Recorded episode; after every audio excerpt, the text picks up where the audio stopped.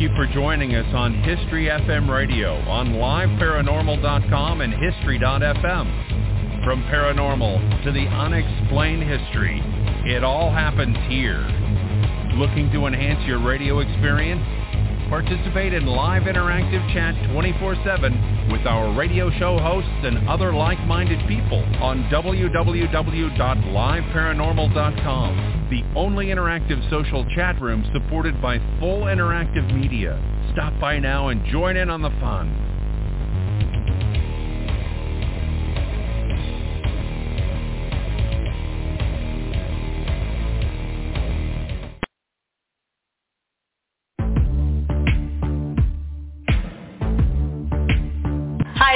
Workman from Haunted Highway on Sci-Fi, and you're listening to The Ghost Host, Sophia Temperilli on LiveParanormal.com. Boom.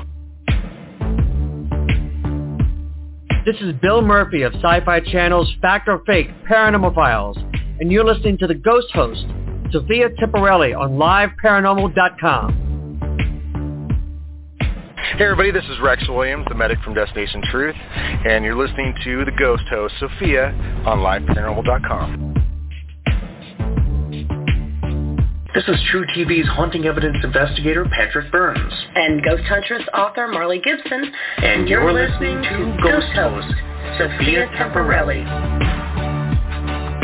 And Michael Perry. And we're here Hello, we're here at the Ghost Host with Sophia Temperilli and weekly Paranormal.com. Weekly, weekly at liveparanormal.com.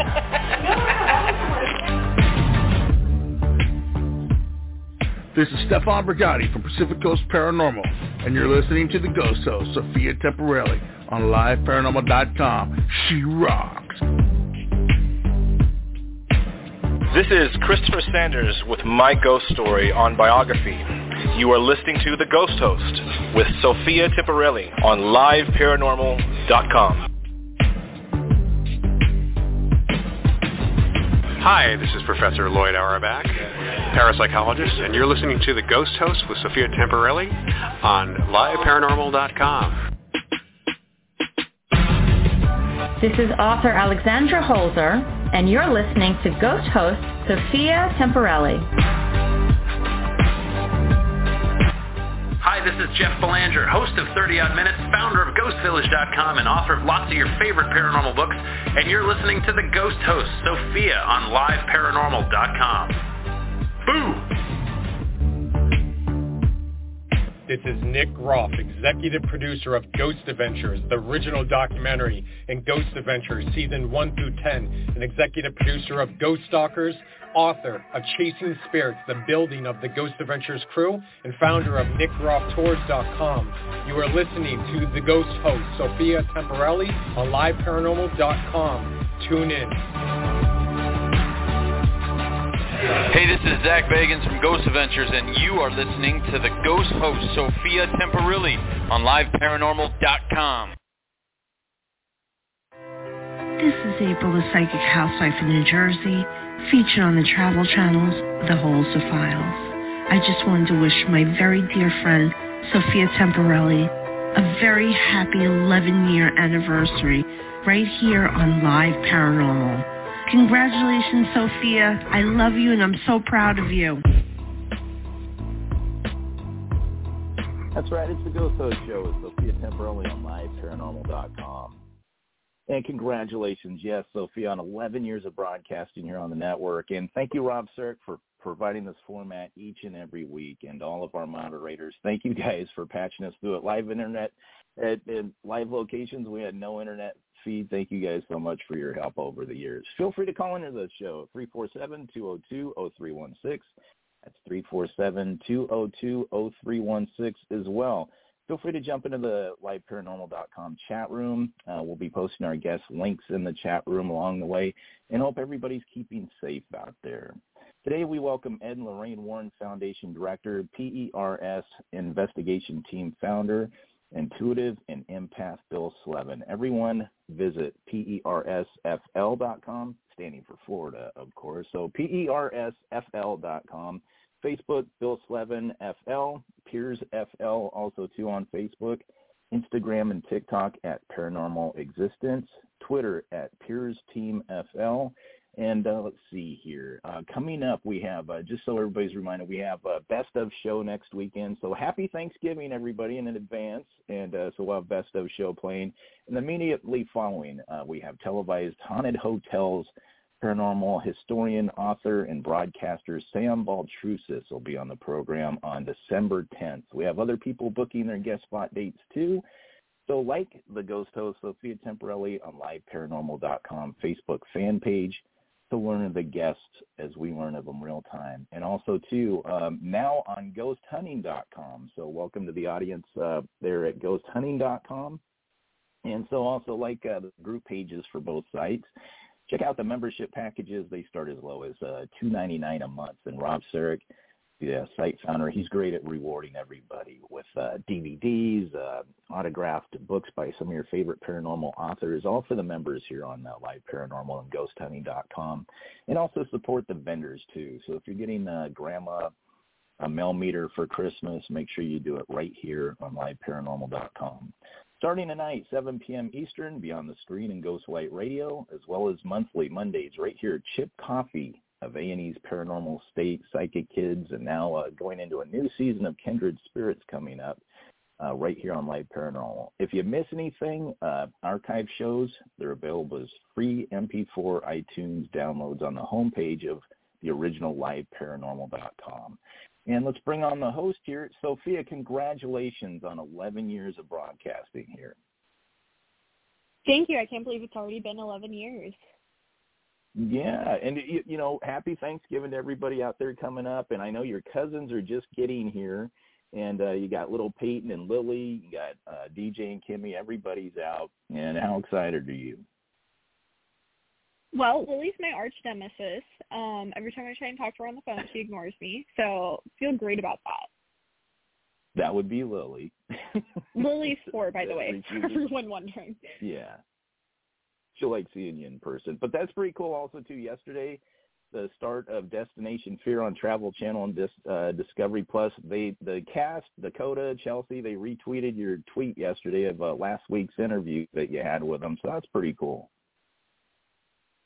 Yeah, I mean the Destination Fearcast is always so fun to get to talk with, and um, yeah, it's exciting that there's going to be another new season of Destination Fear. Yeah, your archive show is going a little viral over there at the uh, Destination Fear Center on Twitter. And uh, but you got all these sites, you got a Twitter, you got the Instagram, all these different things. Where can people find you? I'm on Instagram at Sophia Temperilli, but I literally am terrible at posting. And Twitter, just at Sophia Temperilli with one L.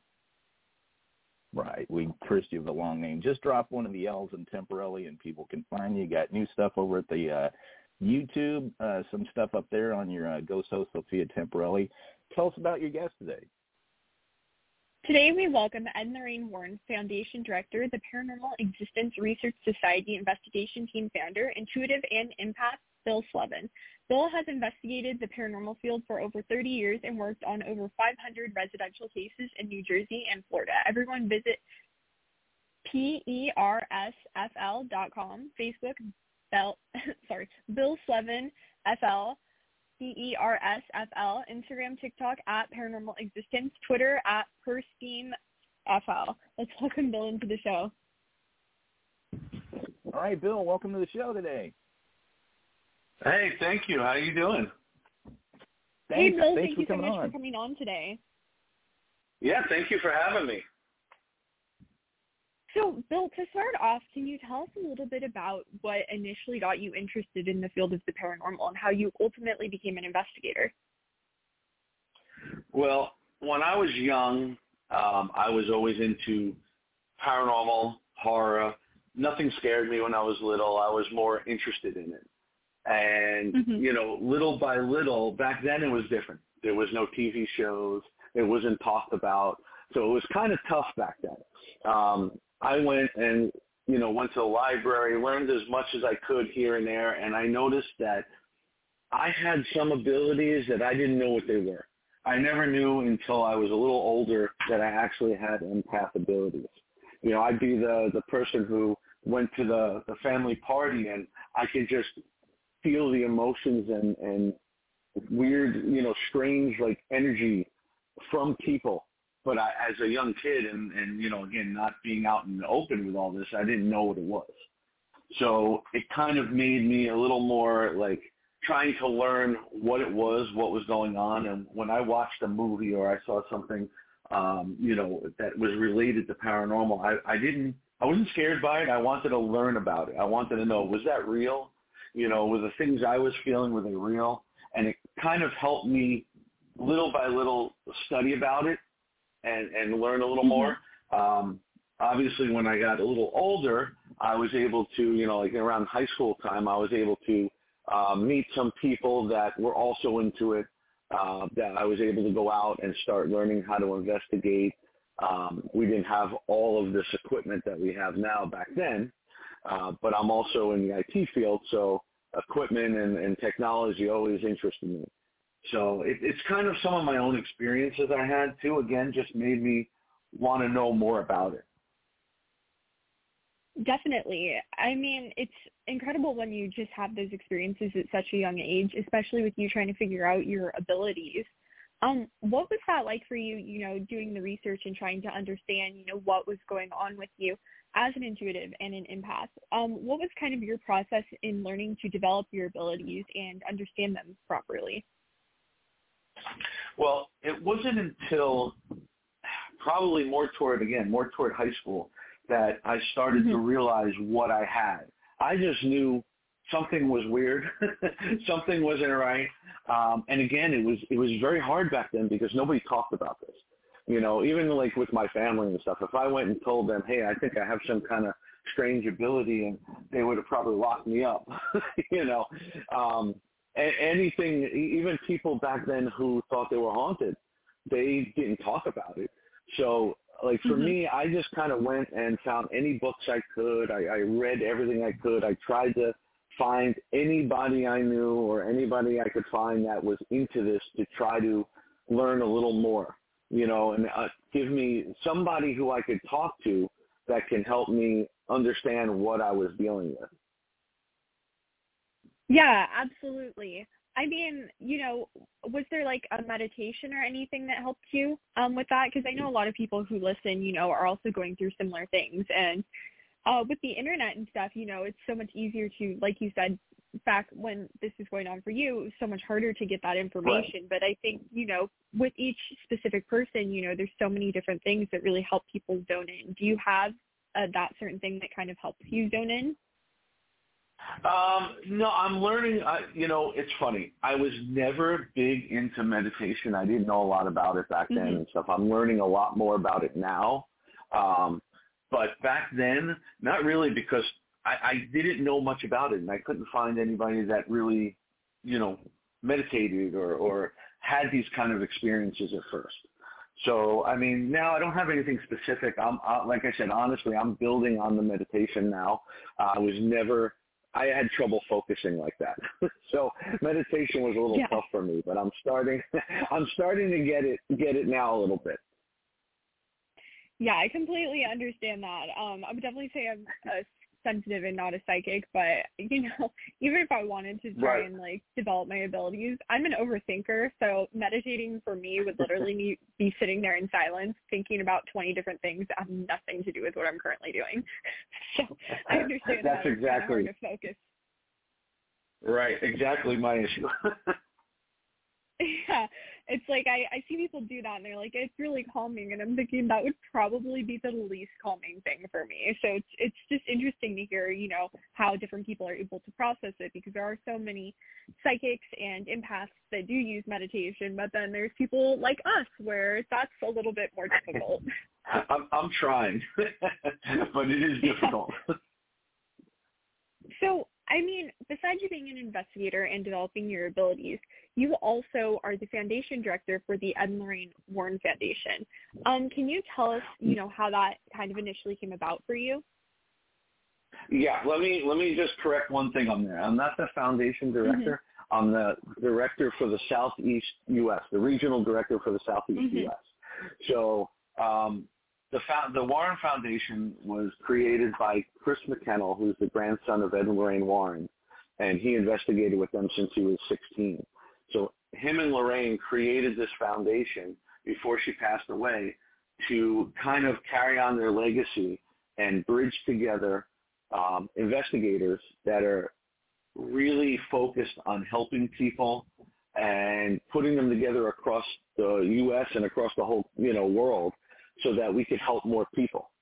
You know, and I, I mm-hmm. wound up getting in touch with Chris and explaining to him that I was actually trying to do the same thing myself because I ha- I get so many cases that I can't keep up with them. And when people contact us and they're in California and they're, you know, we're based out of Florida right now and they're all over the place and I feel bad because I want to help them and I can't help them. I can't always get out there. So I don't want to just pass them on, you know, to people that I don't know and I don't trust. So I was mm-hmm. always looking for other teams to bridge together like this. And when I talked to Chris, I knew this was, you know, plus everybody that's part of the foundation, just amazing. They really are the best of the best in this business. I mean, they, they, it's not all about everything's paranormal. It's about determining what is and really trying to help people. So I came on as a member and after my, I think it was 60 or 90 days, that's like kind of like a probationary period in, in the foundation, they asked me to be the regional director for the Southeast U.S. So I cover everything from West Virginia down to Florida. And we also mix in, like, I've been on, okay? Oh, no, you go ahead. Oh, okay. I was saying I also will be called in sometimes if they need an extra person on a case that could be out, mm-hmm. you know, in the Midwest or the West. Everybody kind of helps everybody on there. I'm just in charge of that region. Yeah, I was just going to say, you know, that's amazing that, you know, you're able to come together like that. I know in the paranormal, it is so nice and very helpful to have people you can rely on and trust when investigating. I've said it so many times on my show, but I really do mean it. You know, when you're investigating, it's so much easier and it goes so much better when you have people you can trust either to help you debunk yes. something or confirm something. You know when they're telling you like, "Hey, I had this experience," you can be like, "I believe you." And when you're dealing with something like the paranormal where it's, you know, hit or miss, whether there's activity or whether there's activity and you caught it on camera, it's so important to have that right. trust in people that you feel you can rely on. Yeah, it's great because you have you do have so many knowledgeable people that even even in our own personal stuff, when I have a case on my own team, I may contact somebody on there that I know well and say, "Hey, what do you think about this?" Because you know, I mean, in this field, you're you're learning every day, you know, and you, you come across things you've never seen before and you're not sure of, and it, it's good to have. And that's for people that need help. It's great because mm-hmm. you have so many knowledgeable people. You know, it, it's tough because, but the TV shows, I love the TV shows. You know, they're entertaining and they're fun, but they do confuse people sometimes. And mm-hmm. teams that have started just from, you know, investigating just from watching TV, sometimes they don't know a lot about going into a person's home and dealing with a real person and their and their fears and their emotions and everything. So that type of thing is is good to have these type of people that have been around a while and, and know a little more. Yeah, absolutely. As someone who lives in a haunted house too, you know, I've had people ask me like, do you do home hauntings? And I always tell people I personally don't because I think you really need to have a certain set of life skills that me as a 23 year old don't have. And you need to have like sensitivity. You need to have, you know, things that I mean, not that I'm not sensitive towards people's situation, but you need to have like certain right. things that you can bond with. Like I can't relate to a parent who has a child through that. So it's uh, you know, so important when people are going through home haunting issues that they have someone that understands them and can help them either debunk it or if someone has mental health issues, you know, they have yes. the proper type of care to go through it. It's not just as simple as walking into like Waverly Hills and going and investigating. I mean, these are people's real lives you're dealing with. Right, and that's the thing. When I do lectures, I'm at conventions and libraries and schools and everything. It's one of the big things I talk about is the difference between public and, and residential investigating. Anybody could go out and mm-hmm. have fun and learn that way in public, but to do residentials, you really need to be with somebody first who knows how to do them because you are dealing with real people, mm-hmm. you know. And and during the day, like I said, I'm an IT director, but I'm an IT director for a psychiatric drug and alcohol treatment facility. So I've learned over the almost 10 years I've been there a lot about psychiatric illness and how to determine the difference, you know, because you do encounter it a lot. And sometimes it can be both. But it is yeah. it is important to know that. Yeah, that's actually, you know, sort of a recent discussion too I brought up on certain shows too is uh, I think a lot of people, you know, they always look at it kind of more black and white. This person either has mental illness or it's actually haunted. But in my case, with my haunted house, my grandfather actually used to live there. My dad's adopted, but his mm-hmm. adoptive father was a paranoid schizophrenic. And I think there is that gray area where you can also have someone with a mental illness and also dealing with a haunting. So it's so important to have people that can, you know, try and differentiate the two because like you said, there can be both. Yeah. Yeah, and that, and that's the that's the danger is if say a, a, team mm-hmm. goes in and it doesn't know a lot about that and they encounter somebody who maybe is schizophrenic, they they're going to be told, I hear voices, I, I see things, and they're not lying because they do with their illness. But if that person.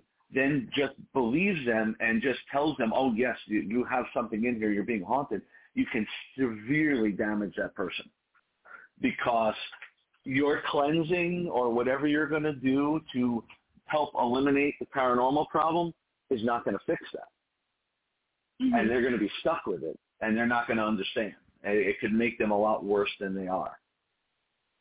Yeah, and in my grandfather's case, I never met him, but personally, you know, after living with in the same home he did and the haunting, he was not the ghost that was haunting there. But um, I think that you know those spirits can also prey upon these people's mental illness and make it like exponentially worse for them and just feed into what's already there. Absolutely, absolutely, and that's the thing we tell people.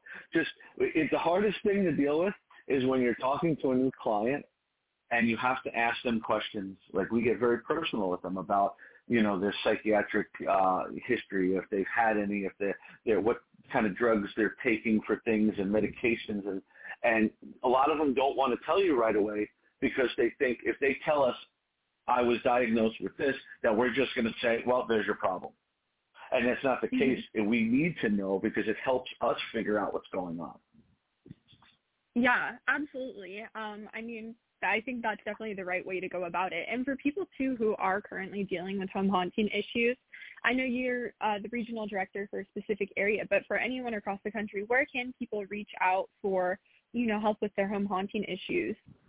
Well, there's two places. You can come right to me on on my team site, uh, persfl dot com, and if we can help you, we will. If not, I will push it through to the Warren Foundation and also uh, the mm-hmm. Warren files, uh, actually warrenlegacy.com, they have a form you can fill out there too.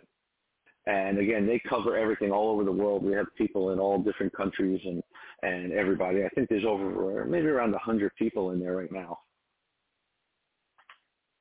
Well, I know that's helpful to so many people. And you were also, you know, during that mentioning the Paranormal Existence Research Society investigation team. Can you tell the audience too a little bit about your team and how that all started for you? Sure. I've been on many teams and worked with people and worked by myself for years and years. And unfortunately in this industry there is a little bit of paradrama at times with mm-hmm. within teams. Um, I've always learned a lot from every team or every person I've worked with you know, there's always something I can take away and, and, and learn from. But around, I think it was around 2014 or 2015, I decided I was going to form my own team. Um, and I went out little by little. I had a few people on my team for a while, and then they moved out of state. And then I started looking around. I'm very picky. I handpick every person. I don't keep a very big team because mm-hmm to me, uh, we don't we don't need a really large team, but I'm right. very picky on the people. It's it's not about oh, do you have 30 years experience like I do? It's I can teach you how to investigate. It's more about your passion and your personality and, and how you are because for the most part, we, we really specialize in residential investigation. So I want to know I can trust this person to go into somebody's home and be compassionate and caring and, you know, knows how to work with a person. That I can't teach you. That you have to have. I could teach you how to use equipment. I could teach you how to investigate and what to look for. But that's kind of how I bridge it together with different people. And my team right now, they're they're fantastic. Everybody on my team is amazing. They all have different things that they're they're you know good at, um, and I, I just think they bring it together real well. And uh, just recently, um, we started uh, a new branch of our team over in uh, Omaha, Nebraska. Um, is a, a, a guy I know, Tom Springer, who him and his wife are on a team, and they decided to leave uh, the team they were on, and we've been talking. I've known him for a while, and they decided to come on board and, and start a branch of of the team out there, so they could cover all around, like two to three hours around the Omaha, Nebraska area, so into a few other states there and everything. So again, I don't normally branch out too much, but they're great investigators, and I wanted to have them part of us. Yeah, I mean, it's amazing that you were able to put it together a team like that, especially you know since you hand select them to you know specialize in home haunting cases. Um, yeah. What through your years of doing home hauntings, what has been the most surprising thing that has happened to you on an investigation? there's a lot. Um, I've been involved. I've been, uh, you know, I say over 500 cases. I don't really know anymore how many it's been, but um, I've been involved in at least six confirmed uh, demonic cases and mm-hmm. a bunch of others that was never confirmed, but there's a lot of strange things. I mean, I, you know, I, I always like to tell this story when people ask that.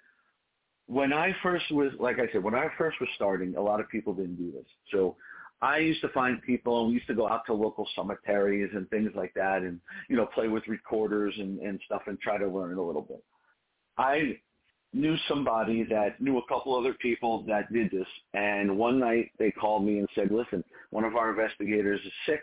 Do you want to come on a residential investigation?" This was in I think 90 or 91. I was all excited. I was dying to get on a residential investigation. And all I knew was that the lady in the house, she was experiencing some things, a little poltergeist activity, and she was frightened out of her mind. It was an older lady. And um, I got there, and there was two other investigators. And you know, back then it was different. One guy had a big shoulder-mounted camera, you know, and uh, tape decks, mm-hmm. and and we went into the house, and literally we walked into the front entranceway, and all three of us within one minute turned and ran out of the house, and we were all three of us were nauseous. So we're on the front lawn, kind of trying to gather ourselves, and you know, again, I go very scientific, so I'm thinking, you know, she had some kind of carbon monoxide leak or something's going on. It was something I never experienced. It wasn't really a smell. It just made us nauseous. So we went back in a little cautious, and we didn't we didn't have it anymore. So we walked through into the living room, and maybe we were there five minutes. I don't even know. And the guy next to me screamed and threw his camera lens first to the floor.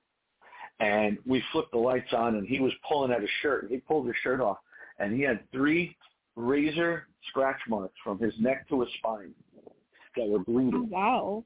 So it turned out that my first ever residential case was a demonic case, which is very rare to begin with, but it it kind of I think made me realize this is what I want to do. If not, I would have run for my life and never come back. but it yeah, it made me raise a lot. It made me raise a lot of questions, like why did it attack him? Why did it not attack me? Mm-hmm. These are all the things I've always searched for after after that. You know, uh, that's why I always had a lot of a lot of questions about things. It, it, things didn't make sense to me. You know, so we uh, just to, we obviously got out of there right away um, at that point, and they got the clergy involved. And it wasn't my case, so I wasn't brought back at the end. But I know they did get the clergy in there, and they did do uh, a minor rite of exorcism in the home. And as far as I know, they cleared the home and everything was good. Yeah, I mean that's a lot to handle, especially for your first residential case. Um, is that typically um, when you do encounter demonic cases in homes? Is that typically uh, how you deal with them? Is calling the clergy, or is there something else your team also does? Um, most of the time, my my team itself, we haven't dealt. They haven't dealt with demonic cases. I've done them on my own, and I've been called into some because I've studied a lot of demonology. Um, I can handle mm-hmm. a little bit, but I, you know, you really need to get the clergy in there, in my opinion, to if it's if it's really bad. It, when there's just an infestation, sometimes you can cleanse them out with the right prayers and the right things, but like sage, that type of thing doesn't work on demons. they are again, they are very rare. They're rare encounters, but you, it is better to have the clergy in there to do the full blessing and and get things out. Um, it's the safest way. Yeah, definitely. I mean, it's good that you have those connections as well for people who are listening and do need help with, you know, either just a bad spirit or a demonic case. Um, I do know we have yes. to take a quick commercial break though, but we'll be right back with more questions. It's the Ghost Host Show with Sophia Temperilli on LiveParanormal.com. Our guest today, Bill Slevin. He's Ed Lorraine Warren Foundation Southeast Regional Director. He's a, a founder of PERS, the uh, PERS Investigation Team, and Intuitive and Empath. Everyone visit PERSFL.com. That's PERSFL.com. Also, Bill Slevin on Facebook, and PERS is on Facebook too as well. TikTok and Instagram at Paranormal Existence, Twitter at PERS Team FL, and uh, Ghost of the Show with Sophia Temperilli on LiveParanormal.com. We'll be right back with a late edition of the show.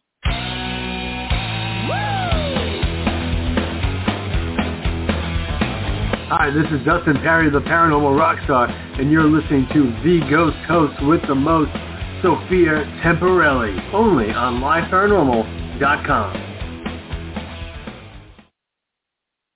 Hey, this is Rick Hayes, the psychic medium, life consultant, author, and lecturer, and you're listening to the ghost host, Sophia Temperilli, on LiveParanormal.com. Believe.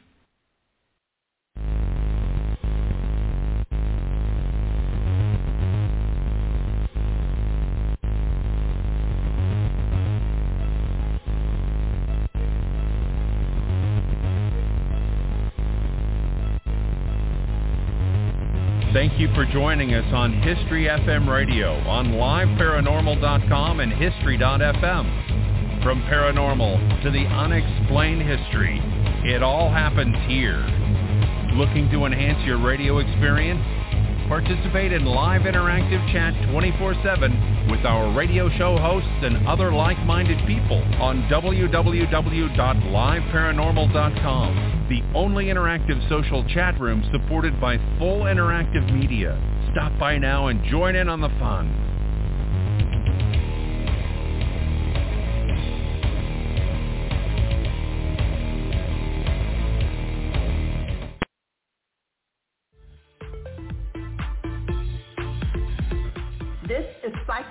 Medium Erica Buterhaney, and you're listening to the Ghost Host, Sophia Temperilli, on LiveParanormal.com. Stay parafabulous.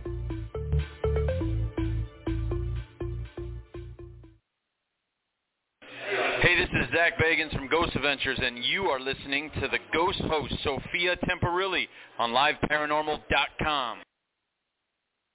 Not only am I Dave Schrader, but I'm Dave Schrader of Travel Channel's The Holzer Files, and you're listening to host Sophia Temperilli on LiveParanormal.com. I feel left out. I wanted to throw myself into your mix of, of voiceovers now. I love it. You know, uh, it's almost like we didn't leave break.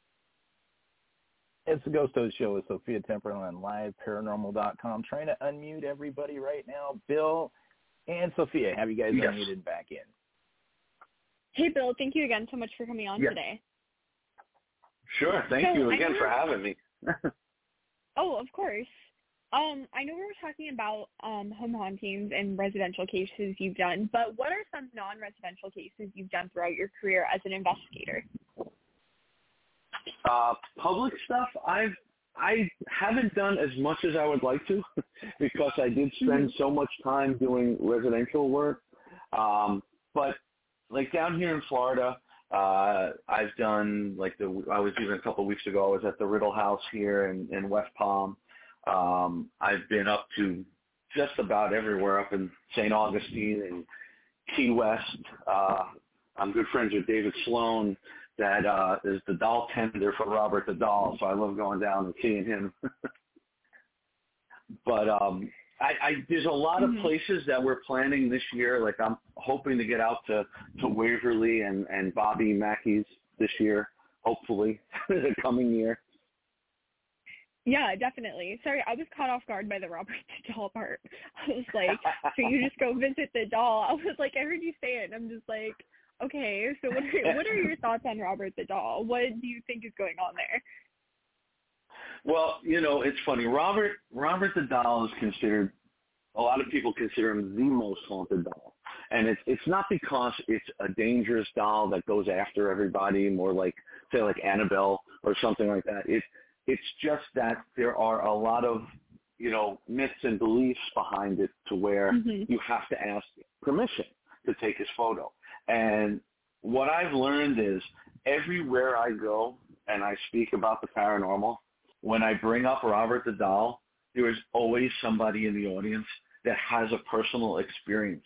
I mean, and and they're not good. You know, some of them are little things to where we actually had a person come up to us and and I, I forget if it was the the wife that somebody literally they they took it as a joke and they didn't ask permission and on the way home they had a car accident and the person died.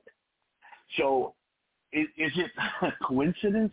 I don't know, but everywhere I go, somebody has a story about it. So like when I go down there and I go in on the tour or I go see him, I am respectful because I've seen enough in my life not to play with something like that. So I will ask permission. I will say hello. I will say goodbye. And, you know, for the most part, I haven't, I don't know anybody personally who has had any problems, but we get them all the time. So I don't know how to take that if it if it is myth or not. But there are a lot of people who have believed they've been, you know, had a lot of problems because of Robert. Yeah, I mean, when it comes to you know haunted objects, um, specifically dolls, what is your take on them? Why do you think objects become haunted? And uh, I mean, I feel like a lot of haunted objects we talk about are like mirrors and dolls and stuff. Do you also feel like any haunted objects you talk about seem to kind of follow that pattern as well? It it does seem to follow that for some reason. I, I've that's one of the questions I've had all my life is, you know, why is it always dolls and mirrors and you know, but technically any item can be can have something attached to it. You know, a spirit can attach to a location, a person, and an item. So it just, I don't know why they attach to dolls or why everybody believes dolls are so haunted. Um, I mean, I haven't experienced a ton of haunted dolls in my life. I've experienced a lot of people believing they were. Um, but yeah, it seems to fall dolls, mirrors. Uh, mirrors have always been a portal. You know, you, look into a mirror, you know, that's the first thing we do when we go into somebody's home. We'll, we'll look at everything and how they have things set up. You know, a lot of people don't realize and they have a mirror on one side and a mirror on the other side facing each other, which really you shouldn't do. that's just asking for trouble. um, but yeah, I, I believe they could attach to any type of item. Yeah, I mean it's it's definitely interesting. Uh, Um, I think old mirrors are creepy. I don't know why, but that's like one of those things. And dolls, I don't know if it's just the stigma they have around them, or if a lot of them just are kind of really too creepy. Um, but it's just like one of those interesting things about the paranormal. It's just like you know, is it because they're such personal objects? You know, people look into mirrors every day, and dolls can usually have some Yes. form of a sentimental value or you know does the ghost just be like hey this is more close to a person's body and i'll just inhabit it all i mean it's just one of those things Yeah, I believe with the mirrors too. I believe they can, you know, everything is energy. So if you have, just like when you have residual hauntings, where you know people say, "Hey, I, every night at two o'clock I hear somebody walking up the steps," and that's that energy footprint that maybe somebody who lived there before every day at that time went up those stairs, and that energy footprint stays in the home. So it's the same thing I believe with a mirror. You know, if that person's looking in the mirror every day and they're looking at themselves and it's kind of like a self-reflecting thing in the mirror, their energy can easily stay in that mirror. Yeah. I mean, it's just I feel like there's so much about the paranormal that we won't ever probably figure out and I think haunted objects is one of them. And speaking of, you know, Robert the doll and stuff, um, when it comes to, you know, objects like that, I know you said before people take pictures, they're supposed to ask for permission, but how would someone know, even when they ask for permission, that they've been granted it? well, it's it's not too much. Everybody always asks that. It's not too much uh, Yeah. of of being told yes or no. It's just more of a respect. That's what they say. Mhm. It's respect him. Come in, say hello, ask permission, say goodbye. You know, it's it's more of a respect. It's not it's not about like you know. I heard him say yes. If you heard him say yes or, or no, you're on a different level. Yeah. If you told me no, I think I would probably I mean I'm an investigator and I'd probably just leave the room. I'd be like, you know what, you seem like you're having a day and I'm just gonna let you have that while I'm in the other room. Exactly, exactly. You know, you know what's funny? You know what's funny with that is I have a little miniature Robert the doll, um, and I bring it when I do conventions and stuff. And we were at MegaCon in Orlando last year, and I was it was David Sloan who you know takes care of the doll. Um, he posted on my on my page when he saw my setup saying, "Oh, you know, looks great," and and I went to take a picture of Robert on on the table and tell him, "Hey, look who made the trip." And it was the strangest thing. I could not post that photo. I could take a photo of anything else and post it, and it was fine. It would not let me post his photo for some reason. I don't know, again, if it's coincidence or whatever, but it would not let me post the photo. I actually used it in the lecture. I was showing everybody. We were doing a live, and it would not post. That's amazing. Yeah, I mean it's just strange how things like that happen. And you know, when you go on investigations, taking photographs are so important and stuff, but there's also so many pieces of, of equipment that have been built just for paranormal purposes. What are your favorite pieces of equipment to use while investigating? Well, I, again, since I'm IT, I have a ridiculous amount of equipment. I will try and get just about anything out there just for more for research purposes. I want to see what it does, you know, but I will always go back to audio. EVP audio Mhm. to me is the best uh, evidence you could get. You know, it is very hard to capture something on video. People don't realize that. You know, I know everybody wants to go out and they want to capture some kind of shadow figure or ghost going by. It is extremely rare. Audio is just such a great thing because to me, you know, you use some of these old recorders, and I even have recorders still that have cassette tapes in them. I bring them out every once in a while. They're fun to play with. But when you capture something on that audio, it's almost no denying it. When it's a when it's a clear voice, to me, the best evidence you could have. Absolutely. And I mean it's it's one of the things about paranormal, like you were saying, that people have kind of different opinions on how it works based on TV shows is sorting through evidence Mhm. takes forever. it takes like Yes. a really long time and I think people sometimes forget that because, you know, shows are sped up and that's the really nice thing about ghost hunting shows is they'll show you the evidence immediately, but when you're actually out there doing it, it's a lot of patience. yeah, exactly. They don't. People don't realize that you know they see they see you know Ghost Adventures and they're there. It's an hour long show, and this happens and that happens, and everybody you know it, it's it's constant. But no, I've been to places like we used to go to this abandoned prison in Belle Glade, Florida. It was a 250 acre prison. It was fantastic until they demolished it last year. But uh, in there, I mean, we've gone and had crazy activity all night, and then we've gone there and been there for four or five hours and captured absolutely nothing. And people don't Mhm. realize that. That happens a lot. It's it's not like the shows where every time you go, something always happens. And yeah, that's, and you know, I lose. a- I was going to say I lose a lot of people on these.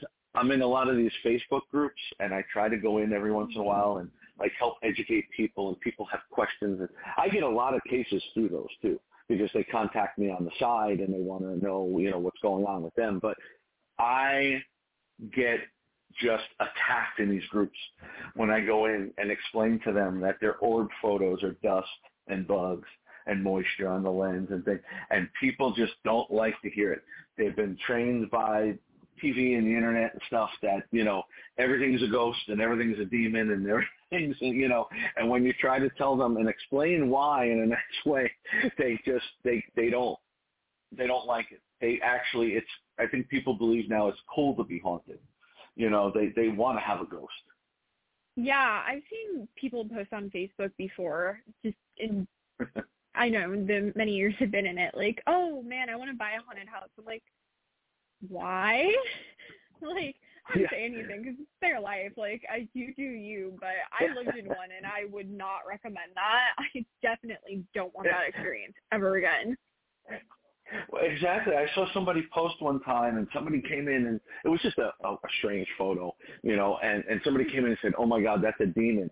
And the guy responded, going, "That would be cool." No, it wouldn't. that's where you say they're watching too much TV because they they would not want that. yeah, that's like one of those curiosity killed the cat thing because it's like I that's not fun. I yeah. don't know. I I think I I have more self preservation than I think some people in the paranormal. Like I love investigating, but like I try not to go to places that like are like bad. Like I'm not gonna go to Goatman Bridge. Like I have no desire to do that ever in my life. Like like right. I'm just like you know, I'm trying to investigate ghosts, talk to spirits, learn more about them, but also I'm trying not to get haunted. So it's like one of those like very delicate balances. like everyone has a unique skill set in the paranormal, and mine's just to like investigate, have fun, and talk to the ghosts and learn their story. Yeah, and, and people don't realize that, you know, again, I've been doing it for so long, but when you go looking, sometimes you will find, and it's not always yeah. what people want, and they don't you don't realize. Like I actually had an issue recently from um, I didn't I don't think I even explained to my whole team and everything yet that when I went to the Riddle House that night, um, I went with another team, uh, War Party Paranormal, who who brought me in, and uh, I was there with one of my teammates and we actually caught a crazy EVP that I never heard one like this. It actually talked over the voice of the person asking the question. And it was directed mm-hmm. straight at me because the question was related to me and it said, he's dead. And I tell you, for the next week, I wasn't feeling well. I had crazy bad luck of everything going. I had to do an extra like blessing on myself and everything and, and kind of clear it up. So things do happen, and um, mm-hmm. you know, if like I always say, if, if they always say, if you go looking, you may find it. So you have to just always be protected and protect yourself as much as possible because things can follow you and things can affect you. Yeah, absolutely. And I think people too, um, which I've been talking about more because, you know, living in a haunted house, that was, I was so young. I was between the ages of 9 and 11 and it's mm.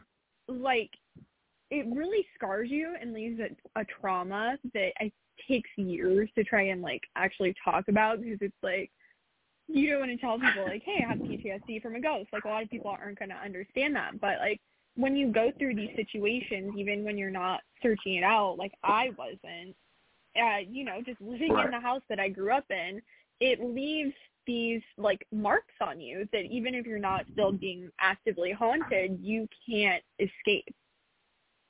Right. Right.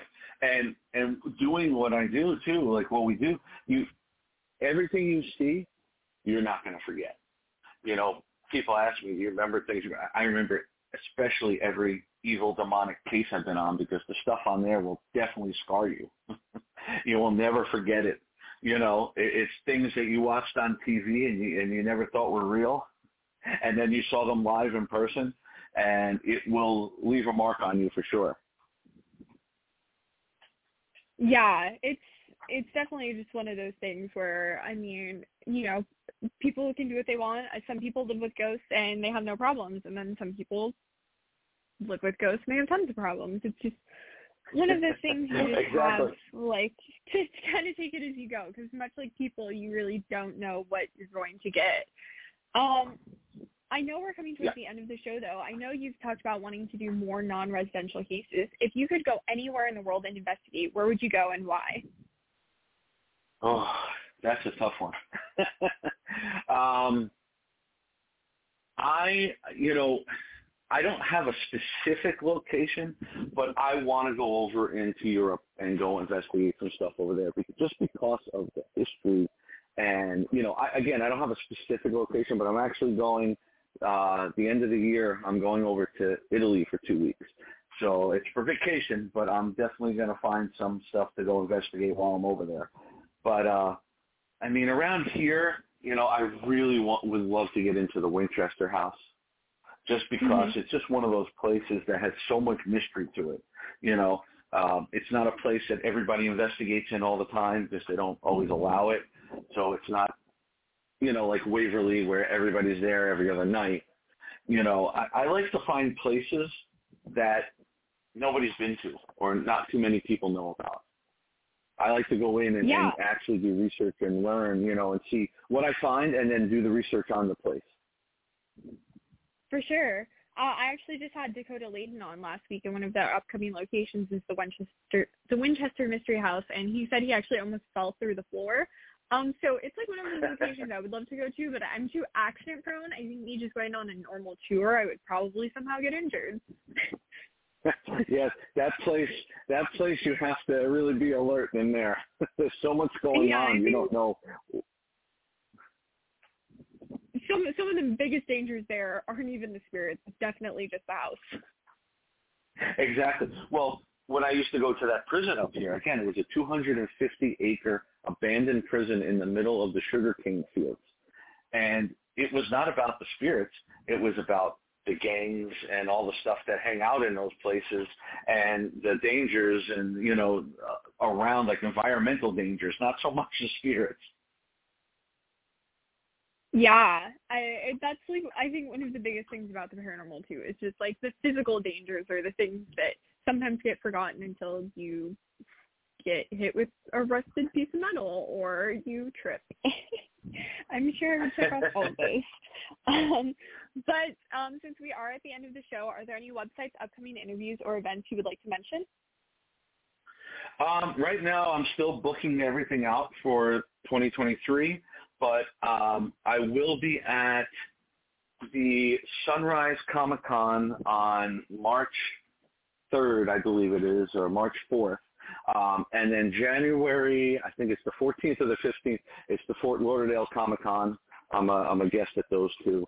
Um, right now, that's really all I have set up. Uh, but if you go to my website, persfl.com, we always have everything listed on there of what we're doing and where we're going.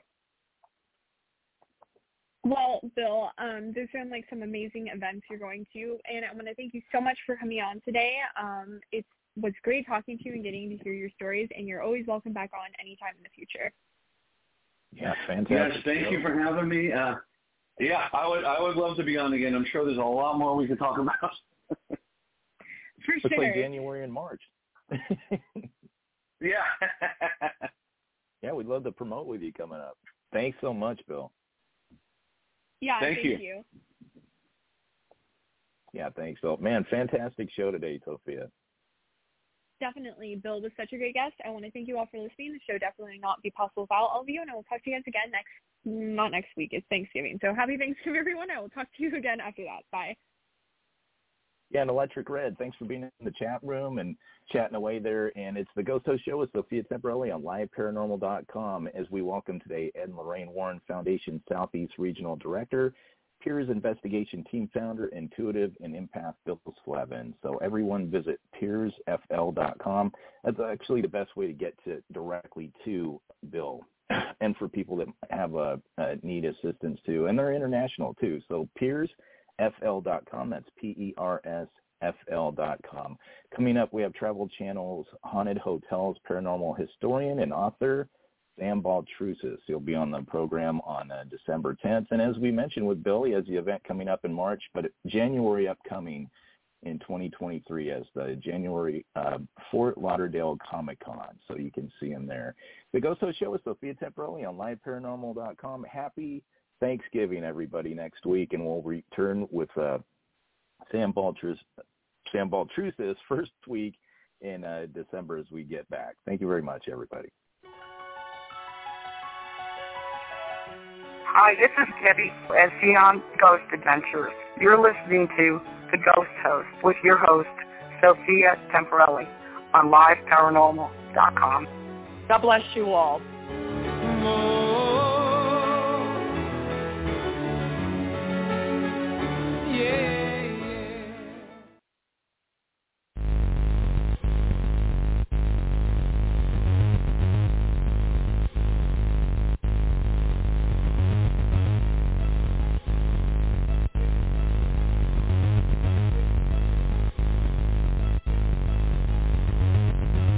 For joining us on History FM Radio on liveparanormal.com and history.fm. From paranormal to the unexplained history, it all happens here. Looking to enhance your radio experience? Participate in live interactive chat 24-7 with our radio show hosts and other like-minded people on www.liveparanormal.com, the only interactive social chat room supported by full interactive media. Stop by now and join in on the fun.